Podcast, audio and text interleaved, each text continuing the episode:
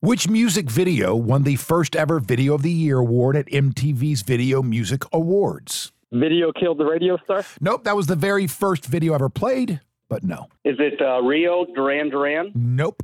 Uh, you might think by the cars. You might think by the cars. That's the video where Rick Ocasek's a fly.